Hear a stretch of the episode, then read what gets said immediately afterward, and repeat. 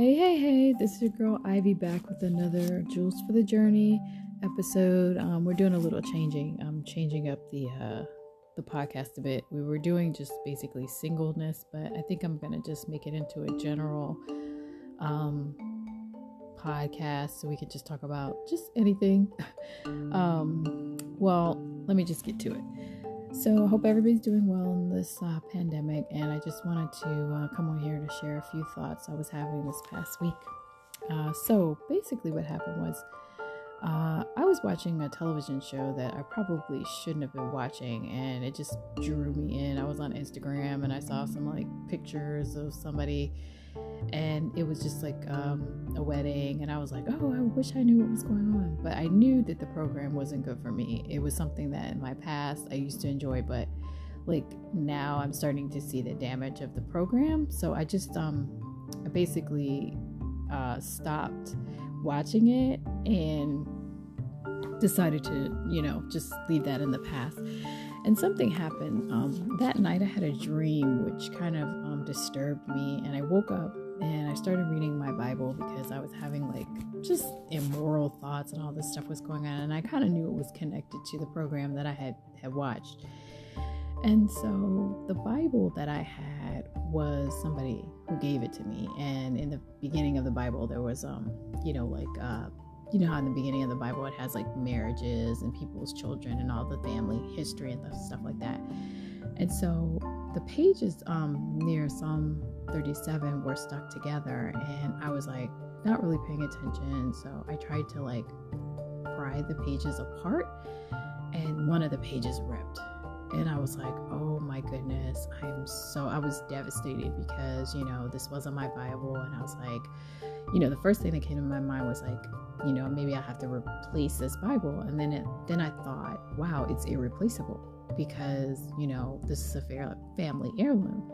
So the whole train of thought went into this whole diatribe where I thought about the fact that the pages were stuck together and how, you know, in marriage, you know, God wants us to be stuck together to a person. And when you tear people apart, just like those pages of the Bible, um, you cause a tear you know, and it made me think about family and situations because the dream that I had had to do with, you know, immorality. And, you know, I thought about how um, decisions that people make, you know, um, like I was watching the show um, Insecure, and a lot of times in the beginning, when I first started watching, I really liked it because it had like people my age and everything.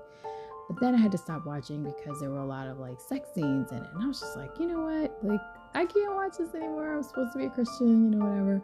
So, as much as I really love the show, I had to stop watching it. So, basically, um, what happened for me is that it made me think about how families are fragile, you know, and when we make decisions like, the type of programs we watch or you know the type of music we listen to how those things affect us internally and can even cause damage. Like i'm not saying that the show caused damage but i'm saying that you know like decisions that we make have eternal and they have consequences. So for me i tried to watch things that were that were you know holy and not like with a lot of you know immorality and things like that in it and well, let me backtrack. So basically, what happened was when I realized that I had torn the Bible, I was so convicted. I was like, oh my goodness, like, you know, what's the lesson in this? And the thing that came to my mind was family is fragile, handle with care.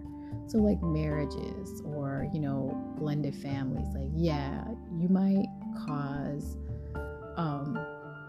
like when you split them apart, like you do cause damage, like you cause a tear, just like the, the the Bible that I had that wasn't that didn't belong to me.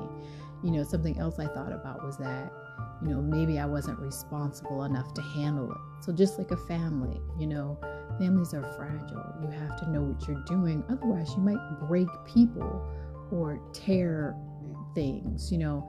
And so for me, it made me think of like just behaviors that I had in the past that could have caused damage in my own family or my own relationship. Like, you know, watching uh, pornography or adultery or living in certain ways, you know, it can cause harm to your marriage. It can cause harm to your family. And while it doesn't have to destroy it. You know, the Bible was still usable. And I felt like in my heart, you know, God was saying to me, you know, the Bible is still usable. You don't have to throw it out. Because immediately I was like, oh, you know, it's it's ruined. There's nothing you can do. You know, and I know a lot of people who get divorced feel like that. Or if they have their families have broken apart, they feel like, oh, I did something bad. So now it's never gonna be fixed. No, I don't think that's that's the issue. Well, I'm not a marriage counselor, so I re- retract that statement. But the point is, the lesson was, you know, um, family is fragile, handle with care. You know, what we do matters,